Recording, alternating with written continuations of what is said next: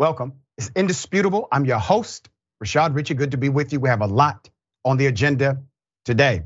Breaking down news of the day, my contributor, none other than David Shuster, TYT contributor, Rebel HQ rock star. Should be a fascinating analysis. Top story of the day Governor uh, Ron DeSantis. Uh, there is a new uh, video out that shows how afraid he is of Donald Trump. It's called Debate Prep, and Joe Biden numbers record low, both problematic. Here it is. So much. And now to the biggest name so far who has not yet announced a Republican presidential run, Ron DeSantis. But we're hearing that could change soon. ABC's Faith Abubey has the latest. Has the NRA donated to me? I, I, don't think the NRA is quite the boogeyman the Democrats think it is. This morning, new video obtained exclusively by ABC News shows Florida Governor Ron DeSantis in debate prep sessions when he first ran for governor five years ago. Do we hit him on guns or just everyone who cares about guns is going to vote for me? The candid moments from 2018 come as sources say DeSantis' team is already prepping for the 2024 presidential debates. DeSantis would need to win over Trump voters, an issue he grappled with in the past as he ran for governor. Is there any issue of how much you disagree with President Trump?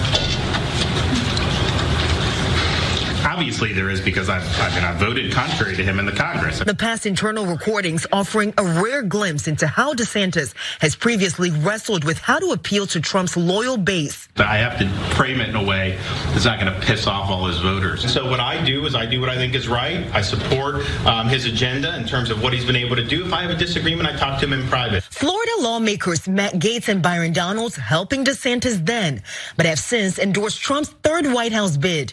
In the video, aides coaching DeSantis on a range of topics, including how to be likable. I think when you walk up there, if you have a pad, you have to write in all caps at the top of the pad, likable. And just look, I, I do the same thing because I have the same personality. We're both aggressive. Yes, he's such a horrible human being. He has to carry around a sheet of paper or uh, an iPad that says, I'm likable. People like me. I am somebody. All right, Let's get into it. Newly obtained footage of Governor Ron DeSantis out of Florida has produced some insights into his past thoughts on how to handle the former president, Donald Trump. ABC News obtained videos of DeSantis from 2018, back when he was running for his first term as governor. The archived footage shows DeSantis in a debate prep, and as he contemplates how to present himself on various issues. He was posed a question at one point Is there any issue upon which you disagree with President Trump? The mere fact that that question strikes fear in the heart of conservatives is the problem. That's the problem of the party. Now, typically, this leads to a very rigid interpretation of everything based on what Trump thinks of it. And so the policy dynamic of the Republican Party is really no more. The Republicans cannot take policy action or policy position because they're not sure exactly where Trump will align. and the reality is, Trump has decided to be A, one day, and B, the next. And so it's a tough, tough position. But here's the thing who was in that debate prep with the governor? Well, that was uh, that was the good congressman, Matt Gaetz. But wait a minute, I thought Matt Gaetz was supporting Trump. Well, at least that's what he said to people. Uh, naturally, we see another dynamic behind the scenes. Now I'm going to go to the historic low numbers of Biden. All of this connects.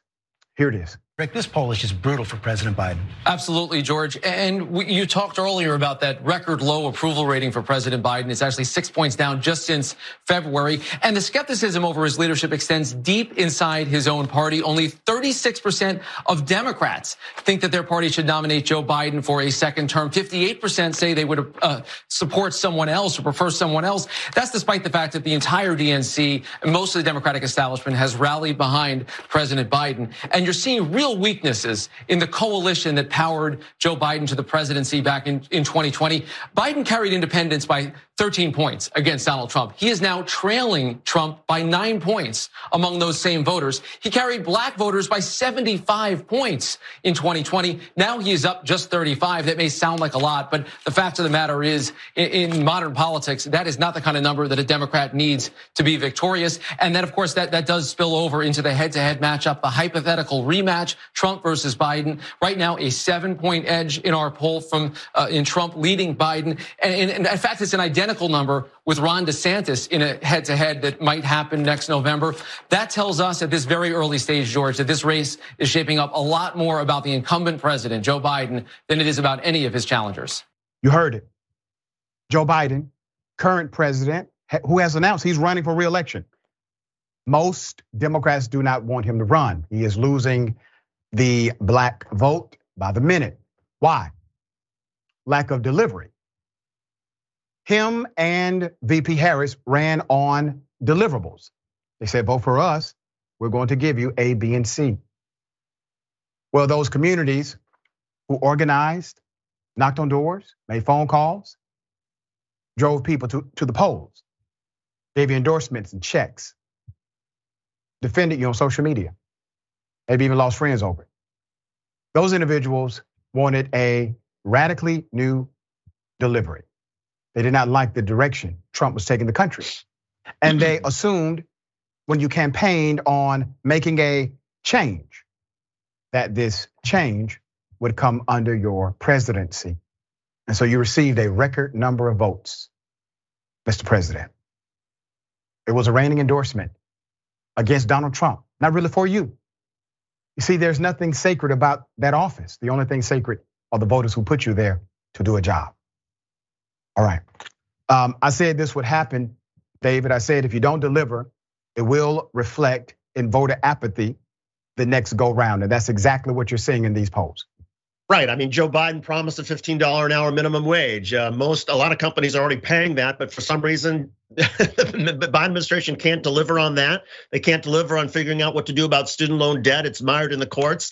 Uh, working wages. I mean, the, the wealth gap continues to grow between wealthy and, and and lower income Americans. So yeah, Joe Biden is in some trouble in terms of not keeping his promises. But but here's the other thing: is that Americans tend to have a very sort of short memory, and a lot of Donald Trump's you know, the drama over Donald Trump, I think, starts to fade in the background. The priority is right now. I mean, whenever a president is seeking uh, a reelection, it is a referendum on that person. It's usually not about the challenger. There are a few exceptions, Obama, Romney in 2012, but for the most part, this is about Joe Biden. And I would be worried uh, for uh, for a lot of Democrats who support him. But even though we've got 18 months until the general election, I mean, there's already sort of this perception out there that Joe Biden is not working very hard, that he's old, that he's slowed down, that he's got maybe some cognitive problems. Uh, and and I think most Democrats would say, so what? I'll take Joe Biden asleep before I'll take Donald Trump awake any day. However, that's if it's a Joe Biden who's delivering, and right now he's not. Yeah, and here's the thing: when anyone receives the nomination of their party, you're talking about seven percent difference. The Republican nominee for president and the Democratic nominee for president will never be outside of a seven point range as relates to matchup. So you're talking about slim numbers already, no matter who gets the nomination. And then there's a fight for that slim number, that 7%. All right, we're gonna continue to follow. Hopefully, these numbers change by way of delivering on the agenda.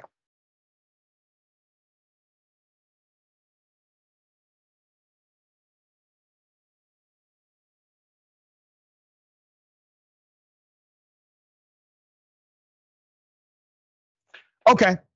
Um, obviously, we're going to bring up another tragedy, right? Mass shooter. Let's go to the video.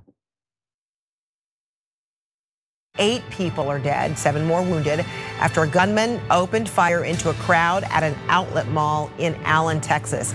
That's just north of Dallas. And a warning some of what you're about to see is disturbing. A witness dash cam capturing the moment the gunman got out of his car and then immediately began firing, ambushing unsuspecting people walking by. We're pausing this video before the shooting actually begins, but other witnesses were recording as the attack unfolded.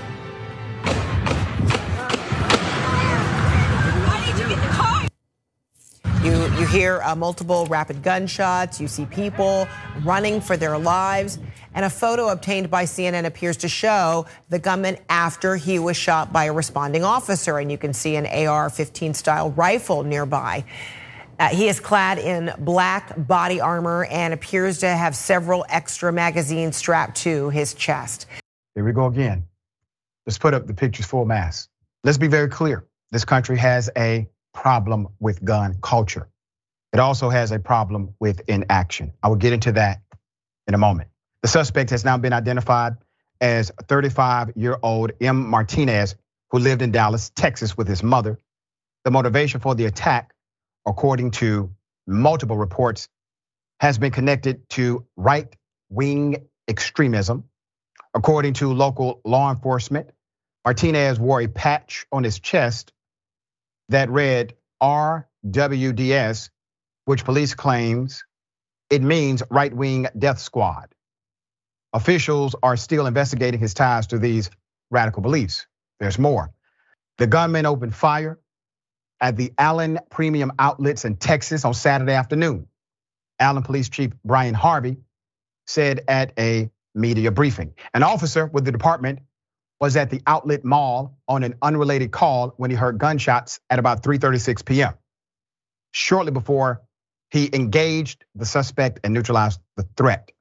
NBC News explained in greater detail suspected Allen, Texas mall shooter Garcia interacted with neo-Nazi and white supremacist content online, according to two senior law enforcement officials. A 2021 report in the Daily Beast reported that men associated with RWDS were plotting to attack the Democratic National Committee employees with explosives. Rhetoric in the private chat messages was consistent with the racially motivated extremism ideology to include aspirational violence against religious and racial minorities, the affidavit said at that time. Let's put him up. Uh, when posed the question, all right, asked about his reaction to the shooting and what next steps should we take, uh, Texas State Republican Keith Self, a Republican out of Allen, said, well, those are people who don't believe in an almighty God who is absolutely in control of our lives, adding, I know people want to make this political, but prayers are important and they're powerful in the families who are devastated right now. Keep his picture up. You should be a damn shame of yourself, sir. I looked at your record. So while you're saying that people should pray when there are dead bodies in the street, you didn't say that when it came to voter integrity or voter uh, election laws. You agreed that the elections needed to be restricted, basically. And you knew the information you were receiving was false. However, it did not stop you from acting in your legislative capacity. Here's what's ironic, dear sir. While you tell people who are grieving the death of their loved ones to pray, why did you not tell people who were complaining about the ballot to simply pray? Why did you not tell individuals who are concerned about a woman's right to choose to simply pray? You see, you engage in legislative behavior because those are things you care about. But for things you don't care about, you put it on God and act as if you do. You see, I know your game. You may have others food, but not me. I'm from Glenwood Road. There's more. Let's put her up. And Congresswoman Marjorie Taylor Greene, who continually makes her pro gun stance known, chimed in on Saturday, placing blame on mental illness, drugs, and evil forces for the mall massacre. Once again, no policy conversation whatsoever. Isn't it ironic? No one is asking, well, could we have done something to stop this individual from receiving this gun? I mean, Marjorie Taylor Greene, if you believe it is connected to mental health, have you proposed a red flag, a federal red flag law that would allow a stopgap between purchase and mental health diagnosis? No. All right. David, thoughts here. Even if one accepts, and let's just for argument's sake, let's just suppose I say, yeah, there is evil out there. And yeah, there are people with mental health issues. But let's let's if you look at the last 30 years, most of the major mass shootings have involved the AR-15. If you look at what happened at Sandy Hook and Marjory Stoneman Douglas and what's happened in Allen, Texas, imagine those scenarios where yes, somebody wants to kill a lot of people, but instead of an AR-15, an assault weapon, they have a pistol or they have a hammer. Sure, maybe they kill one or two, but they don't kill 10 or 20 or 22. And that's the issue here. We can agree or disagree about whether there's evil in our midst, mental health, whether there's not enough belief in God, although I think in Japan, only 1% of the population there believes in, in Jesus Christ, but they have not had any mass shootings in the last 20 years. But putting all that aside, it's not the question, that we're, we're missing the point if you're a Republican. You are, it's not the question of mental health. It's not a question of whether there's evil. It's how can we mitigate this? We just don't let anybody drive a bulldozer or jump into the cockpit of a commercial air airliner unless they have the proper permit, unless they have the proper insurance. Why don't we do the same with guns? Why can't we say, no, you can't have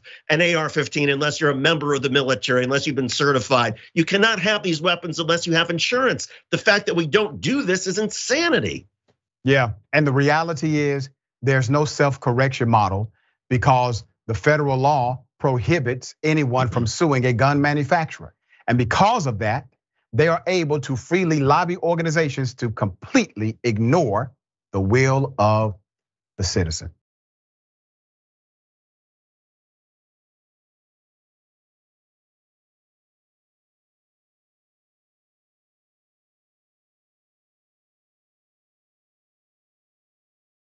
All right. Three men, three white men chase a black male. Black male found dead at a dumpster the judge breaks all protocol, questions the hate crime statute basically being applied to them. It is insane. Put the picture up full mass. Three white males were arrested in connection with the shooting death last week of a 39 year old black male in Jacksonville, Florida. The victim's name has not yet been released, according to First Coast News. Ryan Nichols, 19, 18 year old Danielle DeGardia, and 21 year old Holden Dotson. They all were arrested after the victim was found dead behind a garbage dumpster on the 500 block of Ashley Street in Jacksonville. The man was found dead from apparent gunshot wounds at about 6:45 a.m. This was on May 2nd. Surveillance video footage captured the three males chasing the victim on foot and in a vehicle. The security footage later obtained by the police showed a Jeep Grand Cherokee carrying Nichols, Ade DeGardia, and Dotson parked near 100 North Julia Street before the man got out of the vehicle at approximately 2:25 a.m. All right. So then at approximately 2:45 a.m., the footage captured one of them, one of the men, chasing the victim past the Jeep. The three men got back into the Jeep a few moments later and drove away. Subsequent footage captured the men driving down streets nearby, seemingly looking for the victim still who is seen at approximately 2:50 a.m. on Clay Street and running north from the Jeep he's still running. One of the men got out and chased the man, who is later seen trying to hide behind the garbage dumpster. He is trying to save himself. There's more. The police report is redacted and did not indicate the shooting. Dotson later reported his nine millimeter Glock missing. The Jacksonville Sheriff's Office found several nine millimeter shell casings at the scene of the crime, along with a loaded extended magazine, which was found next to the victim. They also found evidence that the garbage dumpster had been hit by a vehicle. Once again, more evidence. Additional video, more video from a 7 Eleven on Julia Street caught the Jeep's license plate, which had the words 9 11 2001, we will never forget, and an American flag. The Jeep reportedly belongs to DeGardia's mother. After Nichols and Dotson were identified, arrest warrants were issued, they were arrested. So here's the kicker. They get arrested, all right? The rule is the state can decide to enhance the charge, all right? This is typically how you do a hate crime charge. You enhance an original charge. So Circuit Court Judge Kim Sattler, okay? Judge Sattler told two of the defendants, uh, DeGardia and Dotson that their charges could be upgraded to hate crimes when they appeared in court Thursday. It's unclear why the judge did not say the same for Nichols. All right. So DeGardia's bail was set at more than 500,000. Dotson's was just over 200,000. The judge did not grant Nichols bond at all. Judge Sattler then told the news that the state would decide if hate crime charges would be brought. I'm not the state, it's up to them, of course, what charges they bring, said Sattler. But it was just a bunch of white guys chasing a black guy. I don't see any reason for it. End quote from the judge. Have you ever in your life heard a judge make a ruling in an interview? Ever. I mean, at this point, you're talking about this is really pre-investigation stage. They have not even reached exhaustive investigation stage yet. The judge is already making a call here that this is not uh, a hate crime without any evidence whatsoever, one way or the other. Why? Because evidence has not been presented. And when it is, it won't be presented to the judge in that format. Okay? That was a bond hearing. You don't weigh all evidence in a bond hearing. You say some things about the background, evidence you may have, circumstantial, etc. But this judge has come out and said, "Oh, I, just white guys chasing a black guy. What, what's wrong with that? How is that racial? How is that a hate crime?" Okay, all right. Um, I have never seen a judge step out of line like this in order to defend uh, people who uh, she believes also killed another human being. David, thoughts? This one is sort of a shocker. This sounds like a judge who wants to uh, hear the her own voice. I mean, and, and is so enamored with herself. Um, because again, I mean, even if a judge has certain suspicions about what may or may not have happened, the proper role of the judge is to say, let's just let let let's see how the evidence plays out. These are the charges now. The charges can always be upgraded. We'll see where where the prosecution comes in, where the defense comes in. Let's see what the evidence shows. But for the judge to make a judgment already and to already yeah. be saying, well, I don't see what the problem is here. I don't. I mean, that's that's absurd. I mean, that, I think those are grounds in some sense for the judge to be impeached or for a formal complaint to be filed against her. I mean, you don't have to look at somebody hanging from a tree to say, well, that that couldn't be a lynching, even though there was a white mob that was chasing that black man. That no, you. I mean, things just sort of. You, you, you, it's just it's insanity. It's yeah. insanity for someone to sort of say these sort of claims, make these statements, and say, oh no, maybe it was just a maybe it was just a domestic dispute. Well, maybe it was. But let's wait and see where the evidence comes in. That's right. That's right. And that's the issue. No evidence, but she basically makes a ruling um, and steps completely out of her role as a judge in this matter. We got more on the other side. It's indisputable. Stick and stay.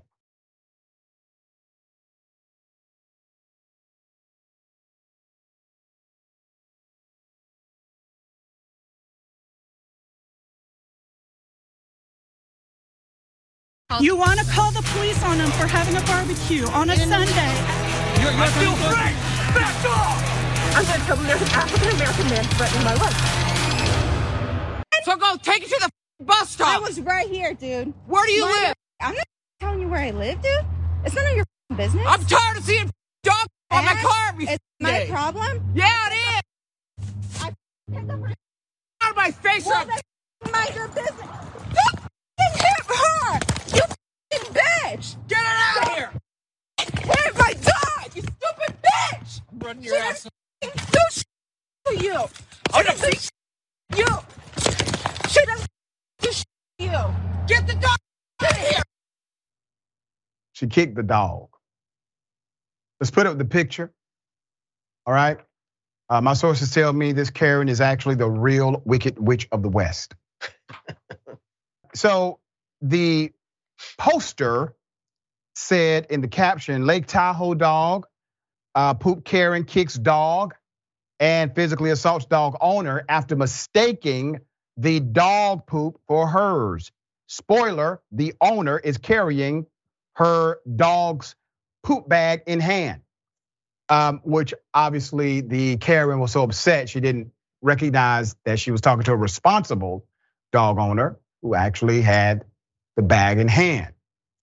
Um, Karenicity is not only about making uh, a big deal about nothing. Karenicity is also about creating a mirror opportunity to reflect the dysfunction. Sometimes reflection is your best route to correction.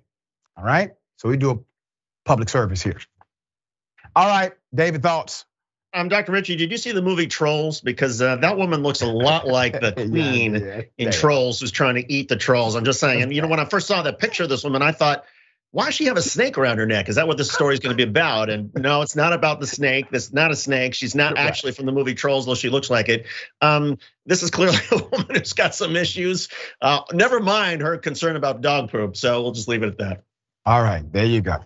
Um, no updates from that story at all.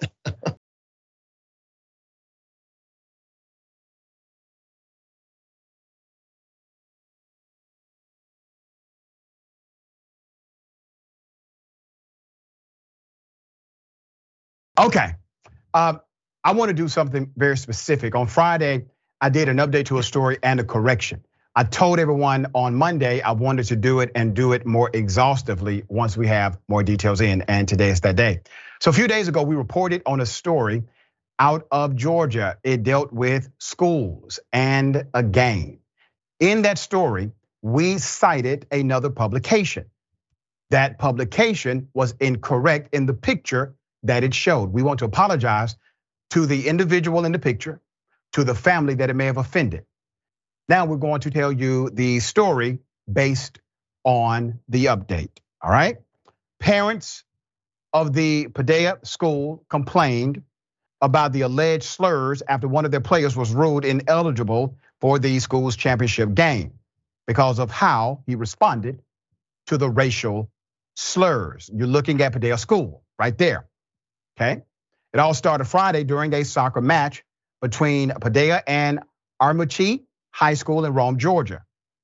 Parents say the Padilla players complained to game officials that Armuchee school players kept calling them the N word. So, video shows the player even talking to an officer on the field. Parents say game officials did not punish the offending players. The player who went to the official complaining about the slurs scored a goal. Then he raced, according to the report, to Armuchee bench and pointed at them, and he was ejected for taunting, according to the officials. That meant he could not play in the championship game. The school athletic director, let's put him up, issued a complaint about the behavior from the opposing team. So you have an actual complaint on record, and submitted an unsatisfactory official report to GHSA to try to get the red card decision reversed to Georgia High School Athletic Association. That was denied. Uh, the GHSA is led by Dr. James R. Hines on the left. Okay. And, and then you have the Armuchee uh, High School principal. His name is Joseph Patel. So Floyd County Superintendent Glenn White called WSB TV's Tom Jones. Tom is a good, good reporter, great reporter, good friend, and was empathetic that his players never use racial slurs. White said that was determined after an internal investigation. White also said records indicate the Georgia High School Association interviewed the four referees and all said they did not hear any racial slurs. So Superintendent White says one of his players was also ejected from last Friday's game. He says it wasn't because of racial slurs, but something called dissent and unsupporting behavior. Channel 2, however, watched a video of the game, okay? And noticed that a Padilla player on the field did in fact complain about racial slurs after his teammate was ejected but they called him the N word three times, he said in response to the ejection. This is why Tom Jones is a great reporter. Students wanted to show support for their classmate who could not play in the, in the big game and also send a message about racism. So they wore t-shirts to the game that said no room for racism. WSB TV reached out to the Georgia High School Association for comment about all of this, but it uh, there's been no response. Uh, so Padilla did win the game, and it went into three overtimes. Was a fascinating game according to those who were there. All right, um, story updated. The details uh, still are what they are. Uh, the reality is there's this seemingly um, rejection of the truth or attempted cover up. I don't know. Uh, but clearly, the children say the N word was used. Clearly, the parents say, yes, we heard the N word. And then the the other the other person on the other side, superintendent says, well, well, wait a minute. I mean, the few people that that my people interviewed or uh, the state interviewed, they said they heard nothing. The, the four officials heard nothing. Okay. All right. That's the update. David, thoughts?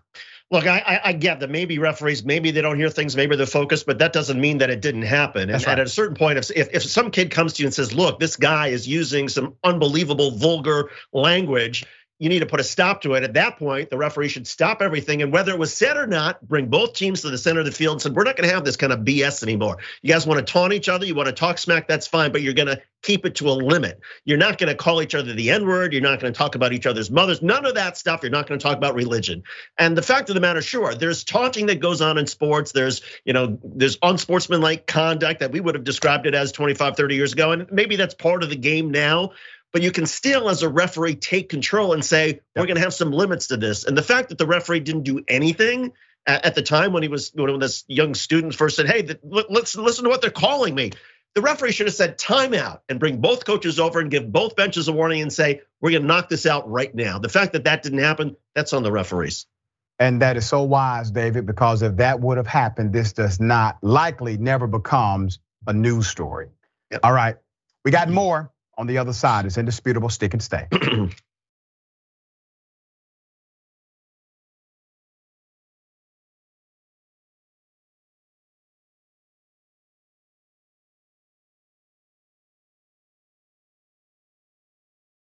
All right, welcome back. We still have a lot of show left. An attendant, flight attendant, goes to a black mother, uh, basically threatens to kick her off because the black mother told a white female, "Hey, this is my seat. You got to get up."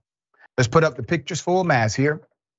Okay, give you the background. Racial discrimination is brought to light in a Canadian Flair Airlines flight. When a white woman refused to leave a seat purchased by a black family for a mother and her newborn. The victims of this event are Baseo Ali Long with his wife and newborn whom he purchased, he had purchased a seat for. So Ali, a black woman who recently moved to Canada from Nigeria, posed a question to, to the white woman sitting in her seat. If she would please move. Fair question. Ali says, the passenger said, no. In the recorded video, you can hear Ali say to a flight attendant, do you see the problem here? The passenger refused to move to her assigned seat multiple times. Unfortunately, this caused the situation to escalate. The attendant can be heard saying to Baseo, if you don't calm down, we need to get you out of this aircraft. The new mother responded, I can't be calm after what you just did. It was then that Baseo, according to her husband, accused the people of racism, noting the Flair staff, talking about the airline staff, spoke to her in a very condescending way. He added, if a black person was sitting on that seat, they would not have hmm. hesitated to kick them off the flight. Ultimately, flight attendant sided with the woman who stole the seat. While Baseo was shocked that the white woman not only told her no, but flipped the middle finger at her when she asked her to move, she was also outraged at the response of the flight attendant. We paid for this flight. You didn't help me, she said to the attendant. So here's Baseo photoed in a follow-up announcement uh, in this title, Racism in Canada. Baseo describes how massive online protests finally led to the airline offering a refund.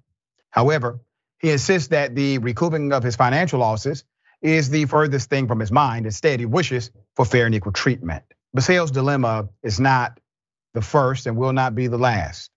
It won't be the last time that a black citizen or black citizens in the West are violated by having their seat assignment relegated. Remember the historic symbol of the issue, a situation where taking a seat was considered justified. President Obama, among many others, credit Rosa Parks, singular act of disobedience with launching a civil rights movement that lasts to this day. Rosa Parks tells us there's always something we can do.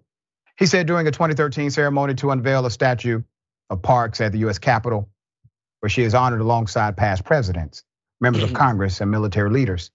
She tells us that we all have responsibilities to ourselves and to one another. I link the two because I think there's a great dynamic when we see how universal racism can be. Don't allow that to dissuade you from this other reality. The other reality is while racism can be universal, anti racism can be universal as well. The same strength that they use to promote their propaganda, you can be stronger, rise to the occasion, and defeat it. All right, David, thoughts here? Look, it clearly seems racist to me. And I think if the airline really wants to provide some sort of justice instead of a refund, they should fire the flight attendant and they should make sure that that white woman is never allowed on that airline again. Yeah. If you make it clear that you're not willing to abide by the airline rules, by your contract of sitting in your seat, and when notified you're in the wrong seat, you give somebody the middle finger, you should be banned from that airline for years. And for the flight attendant, if there was some sort of mistake, the flight attendant should have gone up to both passengers and said, look, we overbooked, we made a mistake, we assigned both of you to the seat, we're gonna work it out. But that's on the flight attendant to do it right. before there's a problem, before there's a conflict. Uh, but I don't even think that was the problem here. I think clearly the problem was this white woman who was felt some sort of sense of entitlement and wanted to look down on this uh, poor woman from Nigeria and her baby. Uh, and I hope that woman is publicly shamed. I hope Canadians will rally around and try to figure out who that racist white woman is and make her next flight miserable.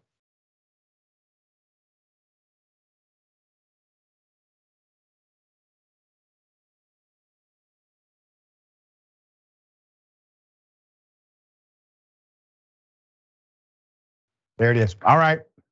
This is a hell of a story.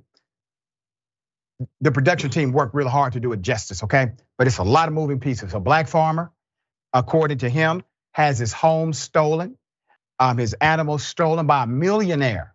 Okay, let me go to the first video. Here it is. Derek Williamson did ministry work through his church in Conyers, Georgia. And in 2021, Janet Hardy here approached Derek telling him that she had inherited a large amount of money from her parents' estate and that God told her that she was to put it back in the church through his ministry. They both put in money together to buy this property. Granted, her contribution was larger. And then together they took out a mortgage for the sum of the rest of the property. Now, Janet Hardy was going to continue to pay the mortgage, but in July of 2021, she did sign over the entire property to Derek's business. Here's both their signatures and an official notary. Derek is also the only stockholder of the company. Jordan Hardy here unexpectedly became pregnant, and she also was dealing with substance abuse problems. Derek, who was very close with the family at the time, offered to let them all move into the spare bedrooms on the property so that he could help minister and be a friend to Jordan in this time of need. In exchange for this arrangement, Janet said that she would take on the full mortgage and the utilities for this arrangement. Okay, so you hear the narrative. Uh, this is their perspective. Here's where things got worse. Now, in April of 2022, things started to go sideways. recording all this. Move out of my way. Get out of my way. I'm calling law enforcement now. I'm calling law enforcement against you all now. Unsurprisingly, it wasn't long until the Hardys started gaslighting Derek into thinking he owed them. They felt entitled to business decisions. They felt like the home was theirs and he was just living in it. Derek was trying to retrieve business documents out of that drawer there, but they were trying to make it sound like it was their furniture and he wasn't allowed in it. Unshockingly, when Derek called the police for help, they didn't. In fact, the opposite. Now, after this incident with the Hardys, Derek tried to file a stay away order, but in court, the women all said that Derek was the one who attacked them. Even though there was video, who do you think the judge believed? The judge actually flipped the order and Derek was forced to leave his home. Legally, everything is in Derek's name. Okay, now remember, everything is in Derek's name. Everything is in Derek's name. How did the system get utilized in such a manipulative way? Here it is.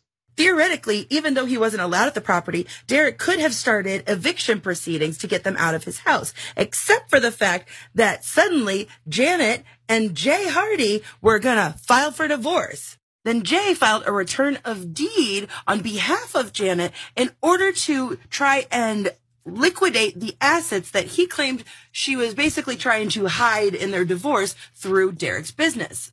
Because of this petition, basically any legal avenues around the property were frozen until it was disputed in court.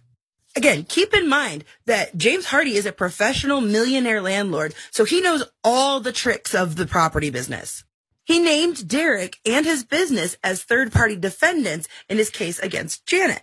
Now, legally, if Derek didn't respond within 30 days, then it would be a default judgment and the deed would return to Janet, supposedly to liquidate the assets for the divorce in this bogus charade. Now, Jay's lawyers claimed that they filed this third party complaint. However, there was no court records of this filing. They tried to pull one over on Derek and only gave him a copy of the summons, which means he was trying to trick Derek into not filing a complaint in response and stealing his land legally. Derek finally got his day in court for the eviction proceeding. I'm going to go ahead and skim over most of the proceedings, but essentially what it boiled down to is she threw out the eviction. She essentially told Derek that he had filed the wrong motion, that he was looking for a uh, ejection, not an eviction. The judge then claimed that the deed was in question, even though it's never been in question.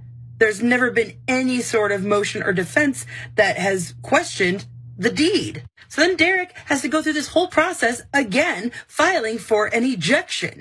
Let's put up the picture of the young man at the center of this saga.